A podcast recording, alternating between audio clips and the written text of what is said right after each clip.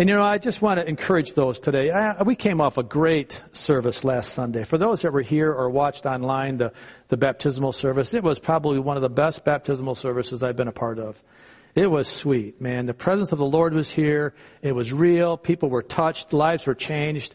And um, I'm just so thankful that we can do that. And uh, it was a great day, wasn't it, last week? Amen? Yeah, for those that were baptized here, I see you nodding your heads. And uh, it was just a great, great day. So we want to continue our study today in Matthew. And uh, you may wonder why I'm going this path on this one after coming off such a great uh, uplift last week. And uh, uh, but I'm going to be talking about another teaching of Jesus. And, you know, Jesus always gives us challenges when he, he speaks. And that's my prayer, is that we can continue to look at the challenges of God's Word. Now, I'll be honest with you here. I was looking for a way to get around this one. Um, because, I mean, because it's hard sometimes to preach uh, messages that are to the point and, uh, you know, needed to hear. But I also understand, though, that as a church, uh, you know, we are a one-room schoolhouse, if you know what I'm talking about. We have grad students, and we have kindergartners, and we have even preschoolers in churches. And especially when we're going online now, there's so much more out there that that we're impacting that we don't have any influence or knowing influence here. So it's important that we preach the full gospel. We preach what God's Word says, and not just try to look for the easy messages, the ones that make us feel good, um, because we want to feel good. And I'll be honest, every message that we speak should be one to make you feel good. It might put a little pressure on, it might step on a couple toes, and it might put a, the Holy Spirit's conviction, but I pray that it makes you feel good because that's the truth of God's Word. And that's what we're preaching here. And I just will never stray from that to the best of my human ability um, as long as I'm here. So um, so today, um, and n- another thing to recognize as you are sitting here, that not every sermon directly impacts you. Recognize that. It may not, you may be at a different place where than where the preacher's at that particular day. But you don't know where the person is at sitting next to you or watching online. And so maybe this message that's given may not be the one reading your mail that day, but it may be reading somebody else's mail that day, or it may be answering a, a need that they have. So just when you read, when you hear messages that you're thinking, well, that doesn't really motivate me today, don't worry about it. Um, because it may be motivating or may be hitting the, the buttons of the person sitting next to you, right? And so what I ask for you to do is just pray for me, and pray for every pastor actually, just to give the word. And let it go where where where where it, where it needs to go. And, you know, just don't be overly concerned if it's not all about you all the time. I'm smiling. That's a good thing. Amen. So today we're going to be talking about a wide and narrow gate. Our text is in Matthew chapter seven. Matthew chapter seven, beginning at verse thirteen. And this is in a New King James Version. Jesus is saying, "Enter by the narrow gate. For wide is the gate, and broad is the way that leads to destruction, and there are many who go in by it. Because narrow is the gate, and difficult is the way which leads to life, there are few who find that." Let's pray. Father, we just are asking you again to just make your word known to us, make it very obvious and very clear as to what you're saying here. Lord, help conviction go where it needs to go. Help this to be spe- to be spoken in love and in truth, knowing that your word is amazing and it always breaks down barriers. And Lord, that's what we're asking it to do again today. Encourage and break down barriers, we ask in Jesus' name. Amen. So I know passages like this can be used Uh, to really be abusive at times. I mean, we can get some fired up preachers that can go really um, crazy with messages like this and really become really hard and just impactful. And that's okay, because that's probably the way they are meant to be preached in some cases. But we always need to be learning and applying what God says, no matter really if we seem like it's going to be too hard or too soft. We want to just hit the spot. You know, we want to hit that, that sweet spot of God's Word so that it, it does what it's supposed to do. It motivates where it's supposed to be motivating. brings conviction where it's supposed to bring conviction. And at the same time, it brings encouragement where it needs to be, encouragement needs to be given. So I, I pray that that's how this message comes across. So I want to make a couple observations and ask some questions today as we dig into what Jesus is saying. Remember, he's speaking to the Jewish people of his day, right? So we have to always recognize the audience. But what he's saying here is that there are two gates. There's one wide gate and there's one narrow gate, of which you and I and everyone else in the world are going to go through one of those two gates. So if there's two gates, what that indicates is that we're going to, that we have a choice. Which gate am I going to enter? Which one will I walk through? Another important observation here is that there is no option three. And option three would say, I don't want to choose. I just want to sit this one out.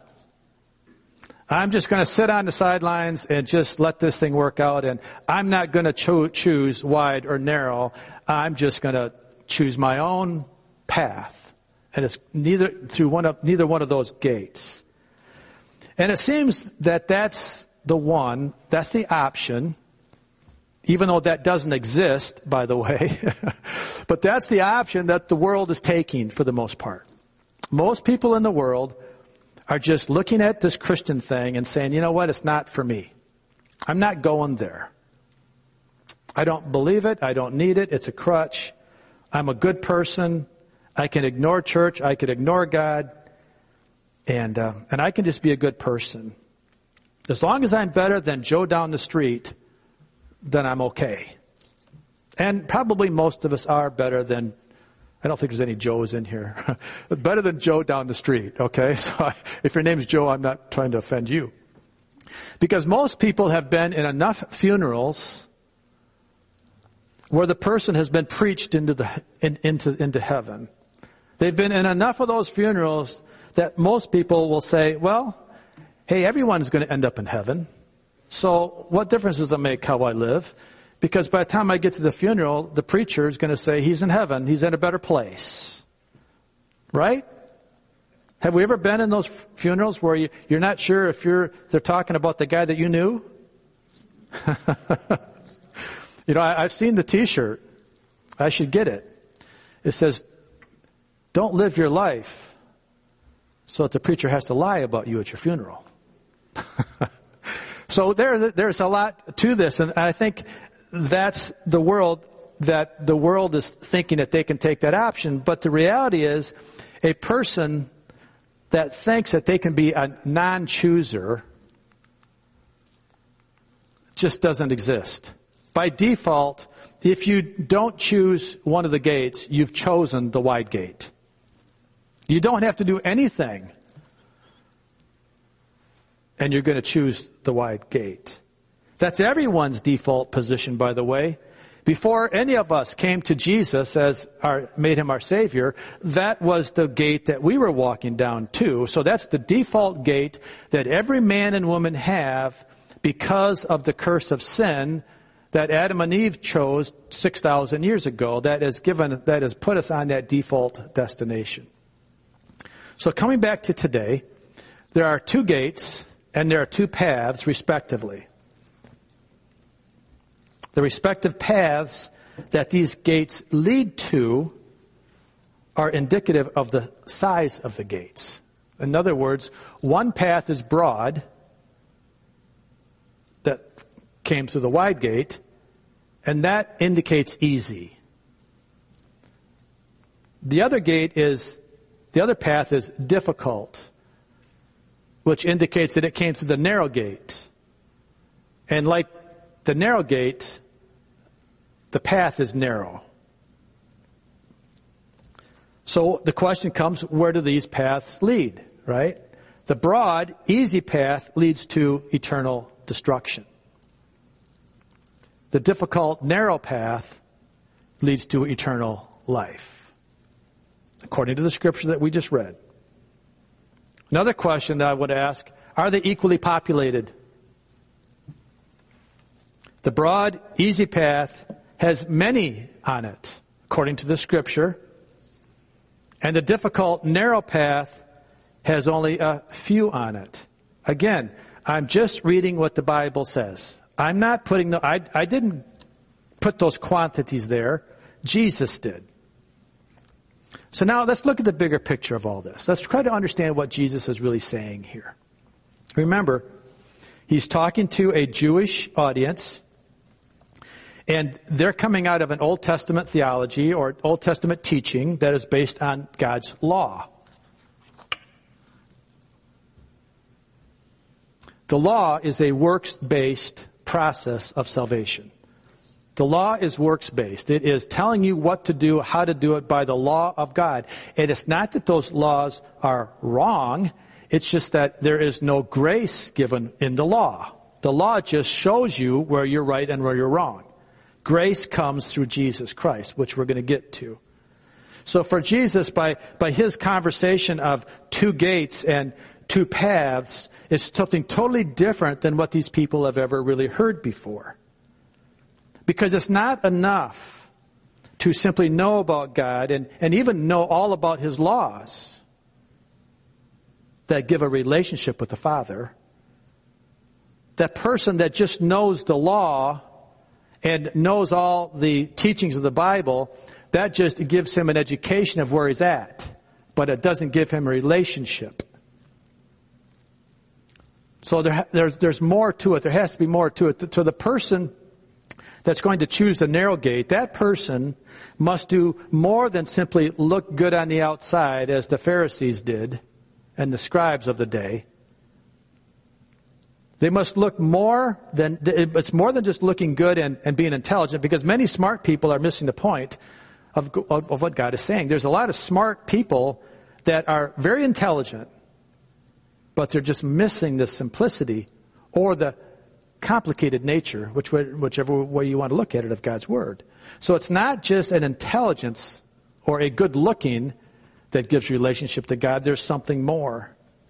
That person must actually make a conscious choice to choose righteousness, and that gives entrance to the narrow gate that comes only through a relationship with Jesus and what he accomplished by his purpose for coming to earth.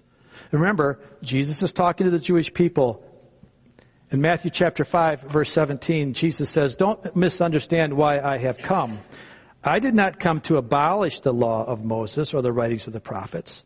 No, I came to accomplish their purpose, or I came to fulfill the law." So Jesus isn't saying, guys, you're all wrong and it's it's bad what God's laws were. No, and he's saying, I have come. I am the gate now. I have come to fulfill the law that you're trying to strive to live by. But then he says, and just a couple verses later in Matthew chapter five, verse twenty, he says, "But I warn you, unless your righteousness is better than the righteousness of the teachers of religious law or the or the Pharisees and the scribes," he says, "you will never enter the kingdom of heaven." Unless a person's righteousness surpasses that of their teachers, he says, that person will never enter the kingdom of heaven. This is kind of blowing their hair back a little bit here.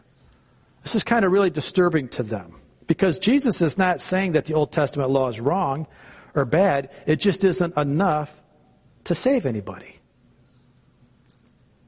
You see, if it was, if, if, if Jesus could be, if, if the Old Testament law could save people, then Jesus didn't have to come to earth and give up everything he had in heaven. He wouldn't have had to do that, because the law would have been sufficient.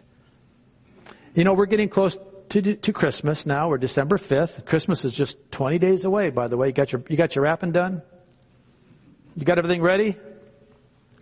And we love to celebrate that day, because it's a great day of celebration for us. It's a great day of fun and family and, and giving gifts, and it's a, just a great holiday.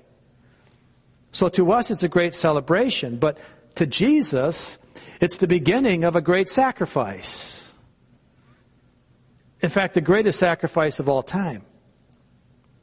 Because Jesus' sacrifice doesn't end well for him. He doesn't leave this earth with a bang of glory.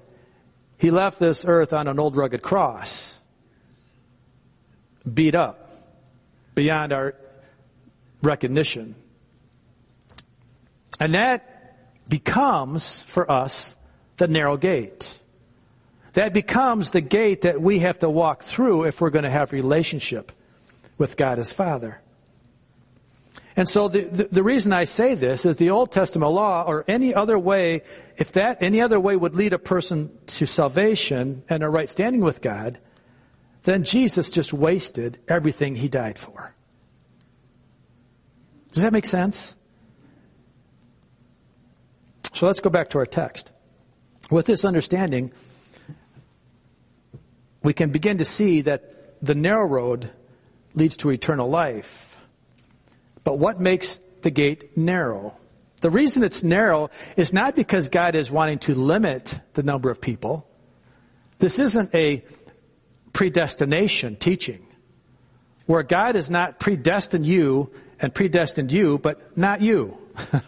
I'm going to allow, God's not saying, I'm going to limit who gets in because I'm choosing who gets in. That's not what he's saying at all. The reason it's narrow is because Jesus is the only way.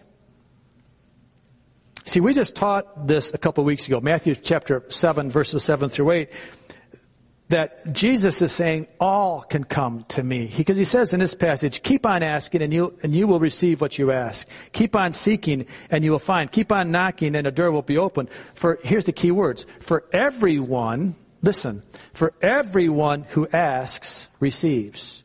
Everyone who seeks, finds. Everyone who knocks, the door will be opened. Not just the selected, chosen ones. He also says, Matthew chapter eighteen, verse fourteen, he says, in the same way, your Father in heaven is not willing that any, hear me, any of these little ones should perish. So the path isn't narrow because God is narrowing it, because he's keeping it limited to just a certain few. No, the opportunity is given to all men and all women, and Jesus would have everyone receive that eternal life. So now let's go to the wide gate for a minute. The wide gate, on the other hand, is not inclusive. And what that means is that anyone can get on it with little to no effort. It doesn't take work to get on the to get to walk through the wide gate and to get on the broad road. It's easily and it's widely accepted. It it allows for all human effort. It doesn't make any difference what I do. The human effort says you can get in. And and it also allows for all other worldly religions. Thus, it can get, it's easy to get through with little waiting. In other words, there's no toll gate I have to get through. I can just go by the toll gate and I can just go through because I can go it on my own, my own way. And like I said earlier, the wide gate is the default gate for any of those non-choosers. Thus, it's very easy and requires no effort. And you know, for those that are working and striving to stay in a narrow gate, the wide gate people can be very distracting. It can be confusing. And you can easily get sucked into that wide gate mentality if you're not careful. So it's important that we keep our eyes focused on Jesus, that we don't take the approach that I'm just going to be a good person. I'm just going to read my Bible. I'm just going to pray. I'm just going to do it the, the way that I think it's right. I know I, we have to go all in. And, and that's kind of what we talked about last week with water baptism. That's why I like water baptism, because people that are being water baptized realize that I'm getting all wet. I'm totally submersing myself. I'm not, I'm no longer one foot in the world and one foot out. No, now that I've committed my life to Christ, that I've made it a public declaration, now I'm all in to this, and I'm not turning back. That's what it means to be in the narrow road. You see, and if the wide road and the wide gate, it has to lead to destruction. There's no other place it can go. It can, because if it did, I go, I want to go back one more time. If it did, then Jesus wasted his time on earth. We like to think that God is a loving God and a compassionate God, don't we? I mean, that's what we like to think. In fact, that's true. Uh, it's not what we like. It's it's the truth. God is a loving and compassionate God. So if God said, I'm going to require you, Jesus, to leave earth and go and be that perfect life and sacrifice so that you can be the way to come to me. And then if he said part way through that, or at some point in time later, he says, well, you know, God, Jesus, I think I'm going to open it up. There's not enough people coming through you, so I think I'm going to open it up now so that you can just be an option. You can just be one of many options, Jesus. Would that have made God a kind and compassionate Father? Not at all. The only way that God can be kind and compassionate is if he holds to the rules that he's put in place, and that is Jesus is the way, the truth, and the life. Otherwise, he would make God a cruel and hard taskmaster, and he wouldn't be a good father. So let's not get confused here why the road is, why that gate is narrow. It's narrow because that shows God's love and it shows his compassion. He loved you so much and he loved me so much that he sent Jesus to be our, our gate. And as we walk to that gate, that's the way we get into it. And it's, and, and, and we cannot get to it on our own.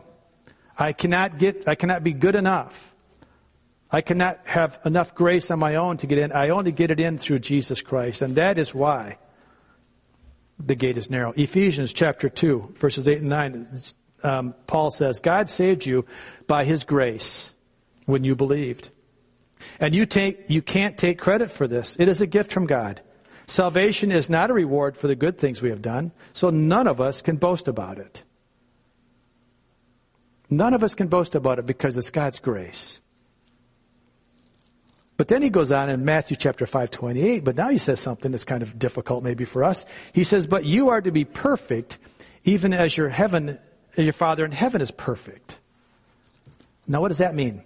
How can we be perfect? How can I be perfect as God is perfect? I know I'm not. I've already admitted the fact that I have lots of, lots of issues. So really this passage is impossible by human standards.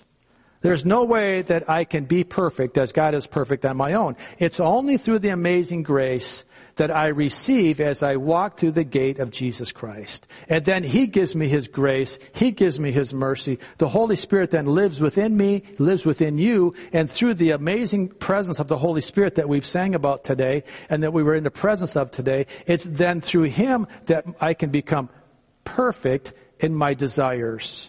Not perfect in my actions. Not perfect in my lifestyles, even as I strive to be, I am perfect in my desires. And that's, give, that, that keeps me on the narrow road. That keeps me on that straight, difficult, narrow road. So I want to go back and talk about the narrow gate for a minute. Just how narrow is the gate that Jesus is describing? How narrow is it really? How many people will enter through it and then remain on the difficult and narrow road?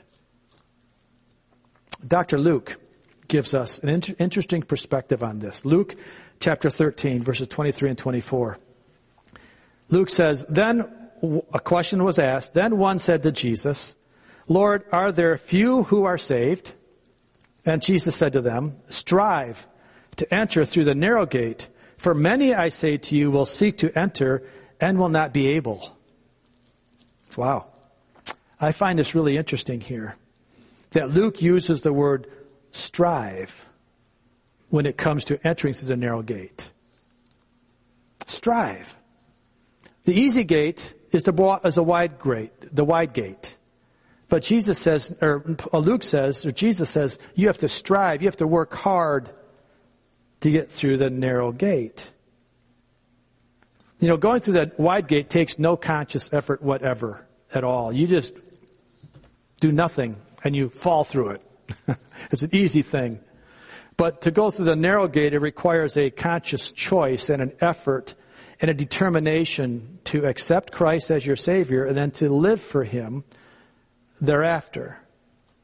Then to walk down that difficult and narrow road takes an effort. And I'm not trying to make this hard. Understand, I'm not trying to make this hard. I'm just trying to teach the Word, okay, what, what God's Word says. So think of it this way. It wasn't easy for Jesus to be the narrow gate, right? There was nothing easy about Jesus' life. It required some very difficult and some very self-sacrificing choices on Jesus' behalf to create the narrow gate and to lay out the narrow path. It took a lot of work on his part and a lot of sacrifice. So doesn't it also make sense that it requires us to work a little bit too? Now, I'm not subscribing to a Um, works-based salvation here. Don't don't re- don't misread what I'm saying. But the connotation here is that we have to work to get through it. The Greek word for strive is this big word, agonis omei, and from which we get the word English word agonize. That's the Greek word for strive. So now we're to agonize. And the connotation here is that those who seek to enter through the narrow gate must do so by struggle and strain like an athlete to win the race. We have to work our way. We have to put our bodies and we have to self-sacrifice to get through that narrow gate that Jesus is giving us as a free gift. And I know this sounds confusing to say it's free, but yet at the end of the day, it's going to cost you everything you have to get it.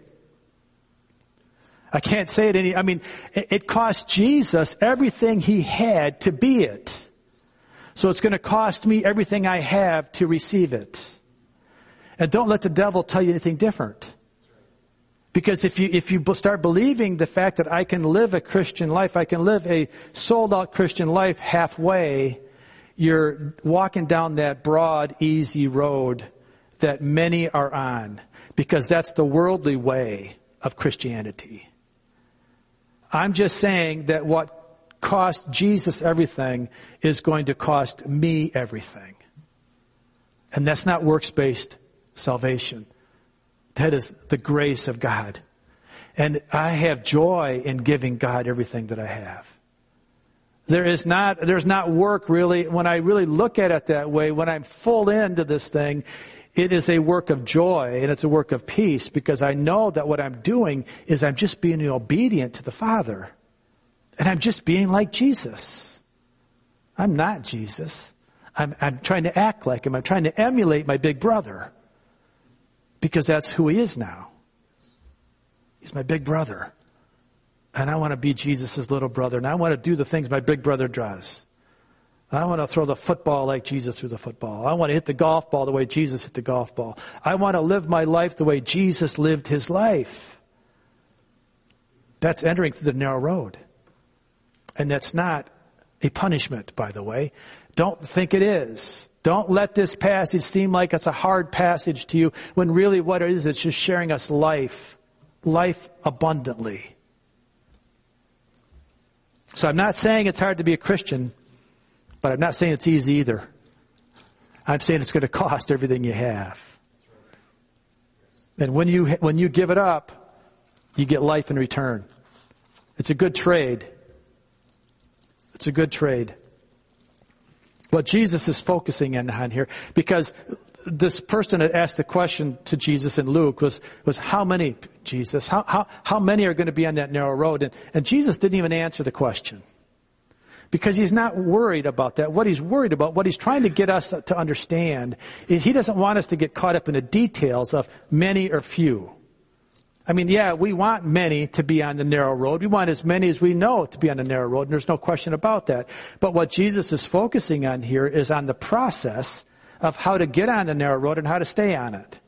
So what he's really teaching here is how do we live a life that gets through the narrow road, that gets through the narrow gate and stays on a narrow road. That's, that's really what this teaching's about.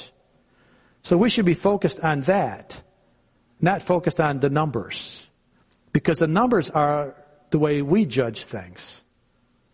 The numbers are the way that we analyze things, but God sees things in a different way. So we need to focus on all of the things that would allow us to be that runner of the race. That we are in here now, we are all in Jesus. Now how do we walk that narrow road? How do we be that successful Christian? Well, I want to read a number of passages here that are going to describe for us how we do this.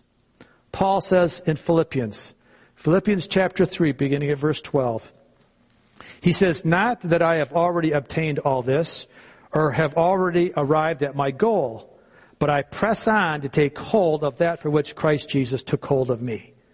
Brothers and sisters, I do not consider myself yet to have taken hold of it, but one thing I do," and this is very important, listen to what he says, "forgetting what is behind and straining toward what is ahead, I press on toward the goal to win the prize for which God has called me heavenward in Christ Jesus." What this means for us, guys, is your past is your past, and let it stay there. Don't go back to your sinful ways and agonize over that. Rather, agonize over your future. Strive for your future. Press on with everything that you have for what God has in store for you. That's what Paul's saying here, that I press on toward the goal to be heaven-bound, to be win the prize for which God has called me forward to. And then the writer of Hebrews, I love, this is one of my favorite passages in the Bible. The writer of Hebrews, verse twelve, the first four verses, he says, "Therefore, since we are surrounded by such a great cloud of witnesses," I love that. You know what those people are? Do you ever think about the great cloud of witnesses? Those are the saints that have gone on before us. Those are those that have already fought the battle, already won the race. And they're in heaven now, and God opens the, heaven's, heaven's gate just a little bit. He opens the portals of heaven to, let, to allow them to watch our race, to cheer us on, to say, "Come on, guys, you can do it. You can make it. I know you can make it because I made it." I love that. "So therefore, since we are surrounded by such a great cloud of witnesses, let us throw off everything that hinders and the sin that so easily entangles, and let us run with perseverance the race marked out for us. Every good runner knows that his eyes have to be focused forward." And you're, if you're running a sprinter's race, it's a kiss of death to look back. Because as soon as you look back, you lose your momentum. You lose your speed because now all of a sudden you've lost your thrust. The, the, our eyes are to be focused on the prize. Our eyes are to be focused on the finish line. What's the finish line? Here's the answer. Verse two, fixing our eyes on Jesus. Not the world, not those on the wide path, not those that are having fun here thinking, "Oh, look how much fun they're having in the world." That's not where we focus our eyes, because you'll lose, you'll lose the race. Fixing our eyes on Jesus, the pioneer and the perfecter of our faith. For the joy set before him, he endured the cross, scorning its shame, and sat down at the right hand of the throne of God. Now here's some encouragement. "Consider him who endured such opposition from sinners, so that you will not grow weary and lose heart." In other words, don't give up in the race, guys. "In your struggle against sin, you have not yet resisted to the point of shedding your blood, as Jesus did." So the encouragement is, keep our eyes focused on the goal. Press on. Keep your eyes focused on Jesus, the author and perfecter of our faith, so that we win the prize. And then Paul says again in First Corinthians chapter nine, verse twenty-four, he says, "Don't you realize that in a race everyone runs, but only one person gets the prize? So run to win." That's not selfish, by the way. It's not selfish. You're not elbowing the guy next to you to get him back. No, you're just running your race. Because here's the deal. In God's world, even though it says that only one wins, God's so concerned about you that if you will run the race, you will win. And I will win. And Pastor Rip will win. And everyone in this room will win. If you run your race to win, you'll win it. So run to win. Verse twenty-five, all athletes are disciplined in their training. They do it to win a prize that will fade away. But we do it for an eternal prize. So I run with purpose. Here's Paul's thing. I love this. I run with purpose in every step. I'm just not shadow boxing. No, I discipline my body like an athlete, training it to do what it should. Otherwise, I fear that after preaching to others, I myself might be disqualified. So entering through the narrow gate requires effort. I strive. I do everything I can. You know, I went to the gym this week, and I'm striving to go to the gym more often, by the way. But I was in the gym, and uh, I had just gotten off my elliptical machine, which I try to do at least thirty minutes to get my heart rate up. And then I'm sitting on the weight bench, and, and, and Doctor Gill knows that I got a bad shoulder, so that's kind of a challenge for me right now. And by the way, I need to get another shot, Doc. It's getting sore again. So anyway, so I'm sitting on the weight bench, and this thought came to me. I can sit here a long time, and those weights do me no good. I, I mean, I can sit there for a long time, and I can even hold them. But unless I start to move them, there's not a lot going on here good for me, right? And so I need to do something with those weights. I, I need to push them. I need to strain my muscles with those weights if they're going to have any value to me. And, you know, isn't that same thing with my spiritual life? I can sit with a Bible sitting on my nightstand or on my co- coffee table, and it can sit there and look really good. And when people walk into my house, they say, oh, look, he's got a Bible out. Isn't that nice? But the Bible does nothing for me unless I read it, unless I study it, unless I apply it. Because even knowledge will not be the thing that gives you relationship. So knowing about it, but not putting it into action, is the wide gate. That's why we have to strive to get through the narrow gate, because I have to work, I have to read, I have to study, I have to apply, I have to train my life to live according to what the Bible is saying, not just know what it's saying. Amen? So as I get ready to conclude today, this is what I, I want to read to you. This is a commentary. And the exhortation to strive to enter is a command to repent and enter the gate, and not to just stand and look at it, think about it, complain about it, that it's too small or too difficult or unjustly narrow. We are not to ask why others are not entering. We are not to make excuses or delay. We are not to be concerned with the number who will or will not enter. Other, whereas we are to strive forward and go through it, and to enter it. Then we are to exhort others to strive to enter along with us before it's too late. The day's coming when that gate will be shut. The day's coming. And it's either coming with the corporate rapture of the church, which I believe is very soon, very soon. I believe that we are in the end of the days.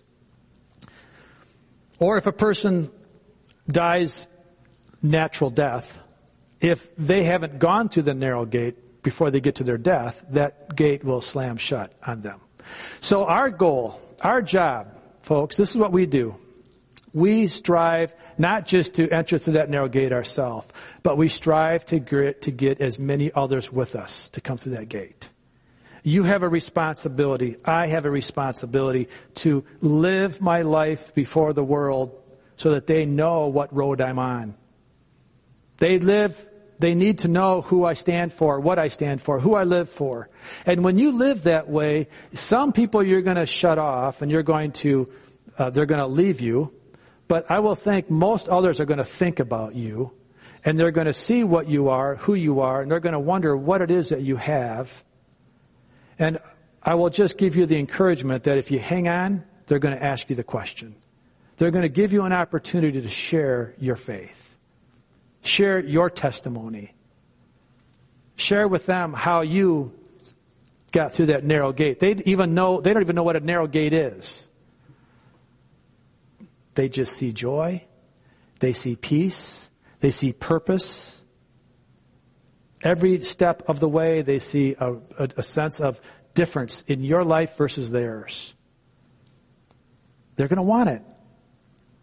Because that's really what we all want inside. We just don't know where to get it. The world doesn't know where to get it. So I pray that a message like today doesn't unmotivate you, but rather I pray that it motivates you to continue to stay on that narrow path, because I think probably most of us in this room have already gone through that narrow gate. I have no idea who's listening online. But if you haven't gone through that narrow gate yet, you have to take the exercise. You have to take the approach. You have to take the steps to get through that narrow gate, and that's only through Jesus Christ. And then once you have Him and the Holy Spirit's living in you, now you're on the right road. And now you live it out. You're still going to have difficult days. You're still going to have things that are going to challenge you. But don't lose heart. That's exactly what Jesus was trying to say here when he said, consider him who endured such opposition from sinner, sinners so that you will not grow weary and lose heart on your race. Jesus had lots of opposition, but he finished the race. Paul had lots of opposition, but he finished the race. You're going to have lots of opposition, but you can finish the race. Just keep your eyes focused on Jesus. Amen? Amen. Let's pray. Father, we just come to you in Jesus' name. And Lord, we are so thankful and so grateful of your word today. We are so grateful that we have the opportunity that you've given us to walk, strive, enter, work through the narrow gate so that we can walk, strive, and work through our spiritual life. God, and that is not in any way saying that we're working for our salvation, but we're working really hard because we have salvation. We are striving to keep our eyes focused on you, Jesus, to keep our eyes focused on the end goal. We want to win that race like many others have before us. And so as that great cloud of witnesses surrounds us and cheers us on, I do the same thing right now to those that are listening here, that we I would just cheer them on, cheer us on, cheer myself on to fight the fight. Know that we're going to win the race as we enter through the narrow gate and walk down that narrow road that leads to eternal life. I thank you, and I give you praise. In Jesus' name, amen. Amen. Now, of course, if anyone here has questions, you want to pray, we're here to pray with you at any time. Call me, pray with me now, whatever, or Pastor Rip or anyone else. Just don't be ashamed to say, I got a question. Don't be ashamed to have a, to, to need some help, because there's lots of people that will help you. So be blessed today. Have a great day. Be blessed.